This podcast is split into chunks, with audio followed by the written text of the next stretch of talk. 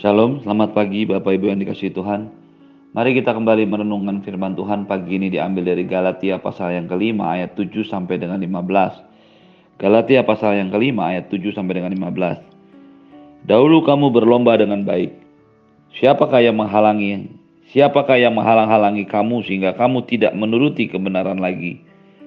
Ajakan untuk tidak menurutinya lagi bukan datang dari Dia yang memanggil kamu. Sedikit lagi sudah menghampirkan seluruh adonan. Dalam Tuhan aku yakin tentang kamu, bahwa kamu tidak mempunyai pendirian lain daripada pendirian ini. Tapi barang siapa mengacaukan kamu, ia akan menanggung hukumannya, siapa pun juga dia. Dan lagi aku ini, saudara-saudara, jikalau aku masih memberitakan sunat mengapakah aku masih dianiaya juga? Sebab kalau demikian, salib bukan lagi batu sandungan.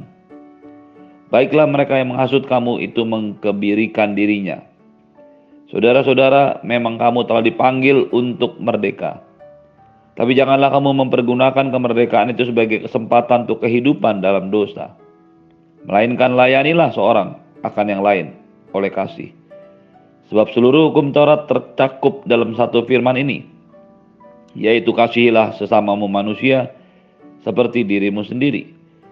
Tetapi jikalau kamu saling menggigit dan saling menelan, waspadalah supaya kamu jangan saling membinasakan. Bapak Ibu yang dikasih Tuhan, kita sudah belajar di dalam perikop pasal yang kelima dari kitab Galatia. Bagaimana Kristus telah memerdekakan kita tetapi kemerdekaan yang Tuhan berikan kepada kita tetap menuntut kita untuk berdiri teguh dan tidak mau lagi dikenakan kuk perhambaan. Pasal 5 ayat yang pertama. Bagian awal dari perikop ini menjelaskan bagaimana Rasul Paulus menyatakan sebagai orang percaya, Anda dan saya tidak boleh mau dikenakan lagi kuk perhambaan.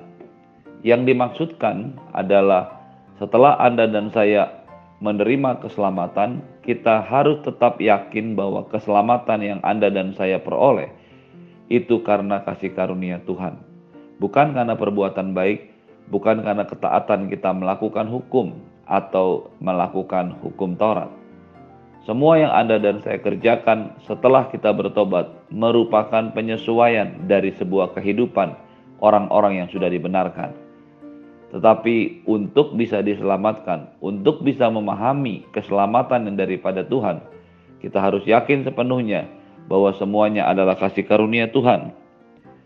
Rohlah yang membawa kita oleh iman menantikan kebenaran di dalam Kristus Yesus. Orang-orang yang ada dalam Kristus Yesus tidak terpengaruh dengan semua aktivitas lahiriah untuk memperoleh keselamatan karena semuanya sudah ditanggung oleh darah Yesus. Apakah itu bersunat, apakah itu melakukan hukum Taurat yang lainnya. Semuanya bukanlah cara, bukanlah jalan menuju kepada keselamatan. Yesuslah jalan kebenaran dan kehidupan. Yesuslah jalan keselamatan. Itu adalah sesuatu yang pasti. Anda dan saya berdiri pada satu kebenaran yang sangat tegas karena sejak awalnya Allah sudah mengisyaratkan, sudah menuliskan sebuah kerangka penyelamatan, kerangka pertobatan, kerangka penebusan yang dilakukan oleh Tuhan Yesus. Ketika Anda dan saya memahami ini, maka kita akan tahu persis bahwa keselamatan kita sekali lagi bukanlah hasil dari sebuah ketaatan kita, baik ketaatan terhadap hati nurani maupun ketaatan terhadap firman Tuhan yang dituliskan dalam hukum Taurat.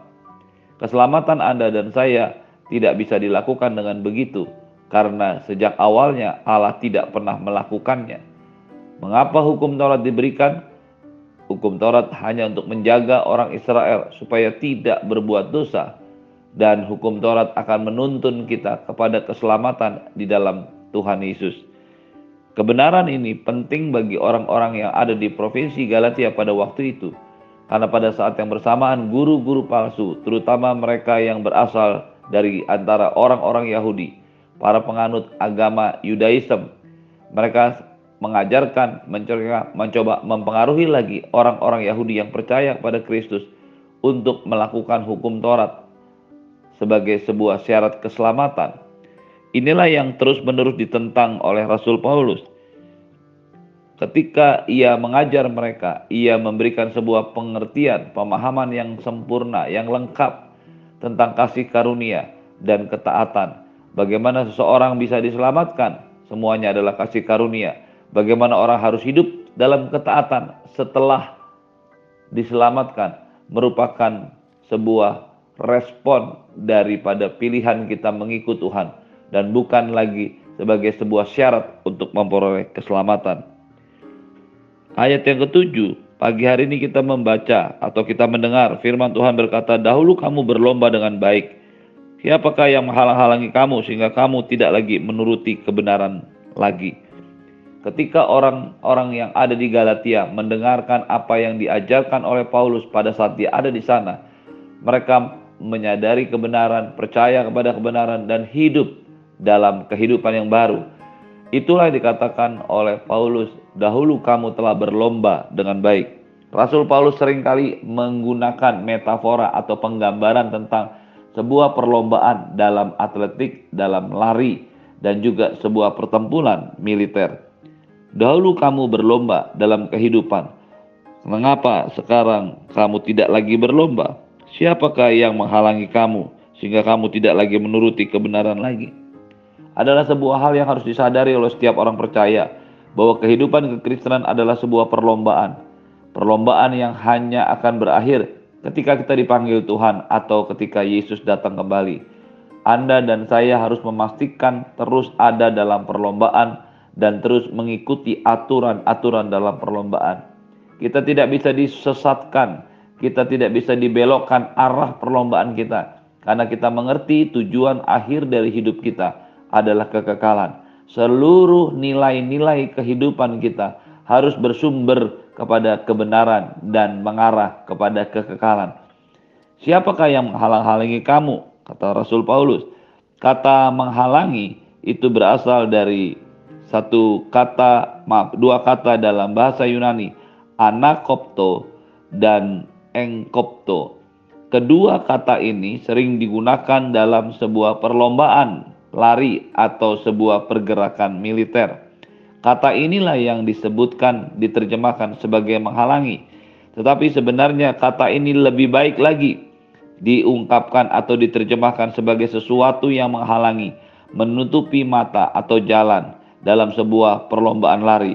Bahkan ada satu peristiwa di mana ada pelari yang memotong jalan kita sehingga kita tidak bisa melanjutkan perlombaan bersama-sama keluar dari perlombaan. Kata ini juga digunakan dalam pengertian militer ketika pergerakan pasukan harus terputus oleh karena jembatan atau jalan yang dihancurkan sehingga mereka tidak lagi melanjutkan bisa melanjutkan lagi perjalanannya. Inilah yang dimaksudkan oleh Paulus. Siapakah yang menghalangi kamu dalam perlombaan ini? Siapakah yang menghalangi kamu keluar dari perlombaan dan tidak menuruti kebenaran?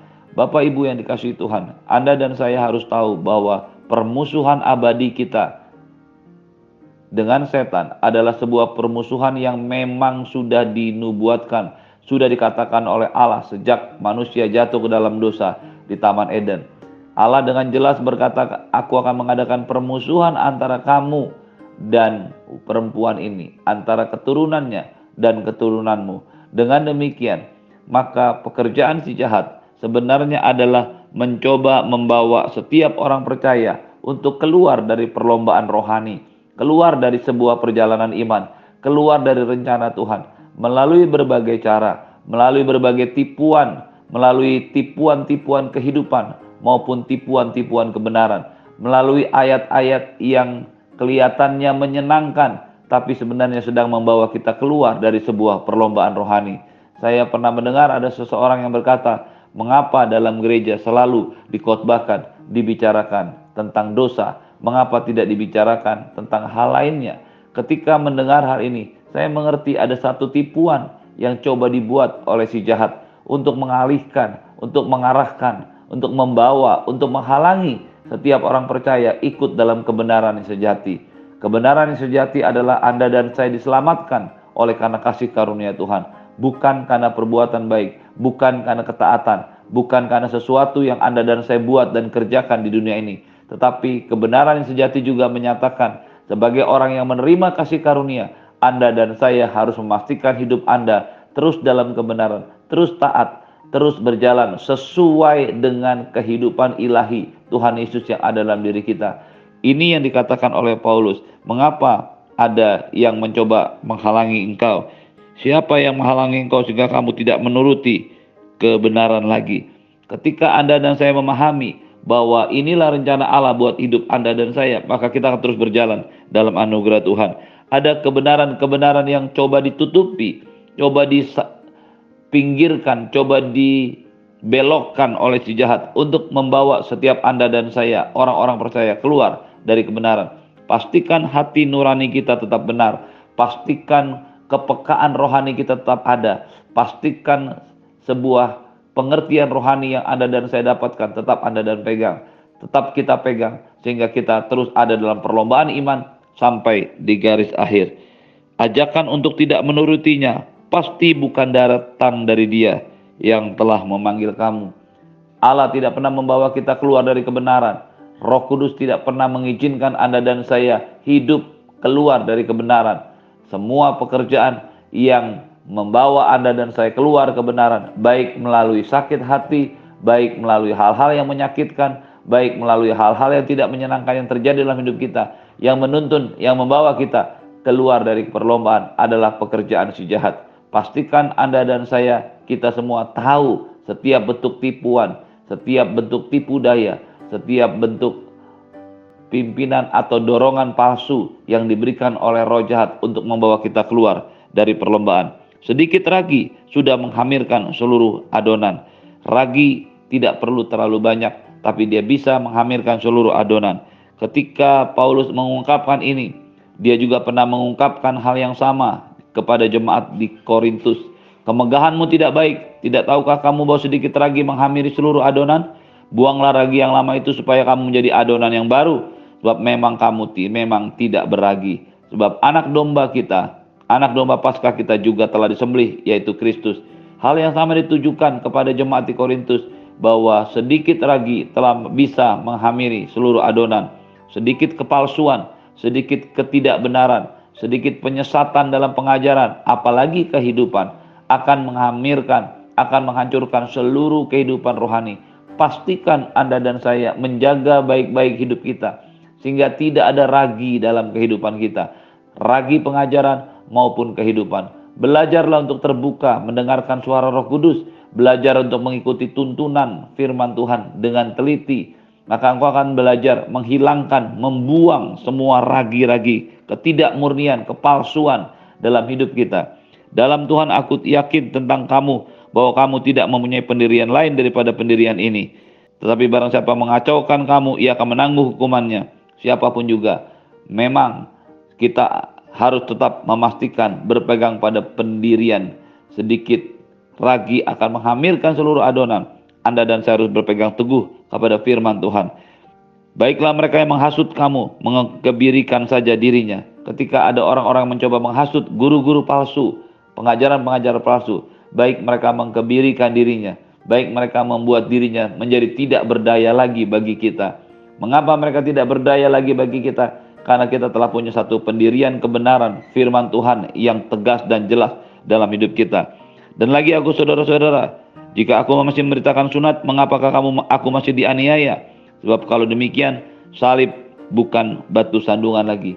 Apa yang dikatakan oleh Paulus adalah sebuah kekonsistenan hidup dalam kebenaran. Bukan lagi hanya mengajarkan kebenaran, tetapi juga hidup dalam kebenaran. Seringkali hari-hari ini kita menemukan ada banyak orang yang mengajarkan tentang kebenaran, tetapi mereka tidak pernah hidupi. Pastikan Anda dan saya bukan hanya tahu tentang kebenaran, tetapi juga hidup dalam kebenaran. Saudara-saudara, memang kamu telah dipanggil untuk merdeka. Tapi janganlah kamu menggunakan kemerdekaan itu sebagai kesempatan untuk kehidupan dalam dosa. Melainkan layanilah seorang akan yang lain. Sesuatu yang luar biasa terjadi adalah ketika Anda dan saya dipanggil, dimerdekakan oleh Kristus, maka tidak boleh ada satu orang pun yang mempergunakan kemerdekaan itu untuk berbuat dosa, untuk hidup dalam dosa. Kasih karunia yang diberikan Tuhan kepada kita bukanlah sebuah legitimasi bagi sebuah perbuatan dosa, bagi perjinahan, bagi percabulan, bagi ketidakjujuran, penipuan, dan semuanya. Ketika Anda dan saya menerima kasih karunia Tuhan, Anda dan saya harus memastikan kita tidak hidup lagi dalam dosa, tidak mempergunakan karunia untuk menutupi dosa, tidak mempergunakan kasih karunia untuk menutupi perasaan bersalah kita akibat berbuat dosa. Anda dan saya dipanggil merdeka, tetapi tidak menggunakan kemerdekaan itu untuk berbuat dosa. Yang Anda dan saya harus lakukan adalah melayani. Setiap orang percaya, setiap orang Kristen haruslah melayani di dalam kasih. Tidak ada panggilan lain. Ini bukanlah sebuah profesi, ini bukanlah sebuah jabatan dalam pelayanan. Melayani adalah sebuah keharusan bagi setiap orang percaya, bagi setiap orang yang sudah mengalami kasih karunia Tuhan, bagi setiap orang yang sudah menerima keselamatan dari Tuhan. Mereka harus hidup saling melayani satu sama lain. Ketika Anda dan saya memahami ini, maka kemerdekaan kita menjadi kemerdekaan yang digunakan untuk melayani. Terimalah berkat yang berlimpah dari Bapa di surga, cinta kasih dari Tuhan Yesus, penyertaan yang sempurna daripada Roh Kudus, menyertai hidupmu hari ini dan sampai selama-lamanya. Di dalam nama Yesus semua yang percaya katakan, amin. Shalom, selamat pagi, Tuhan Yesus berkati.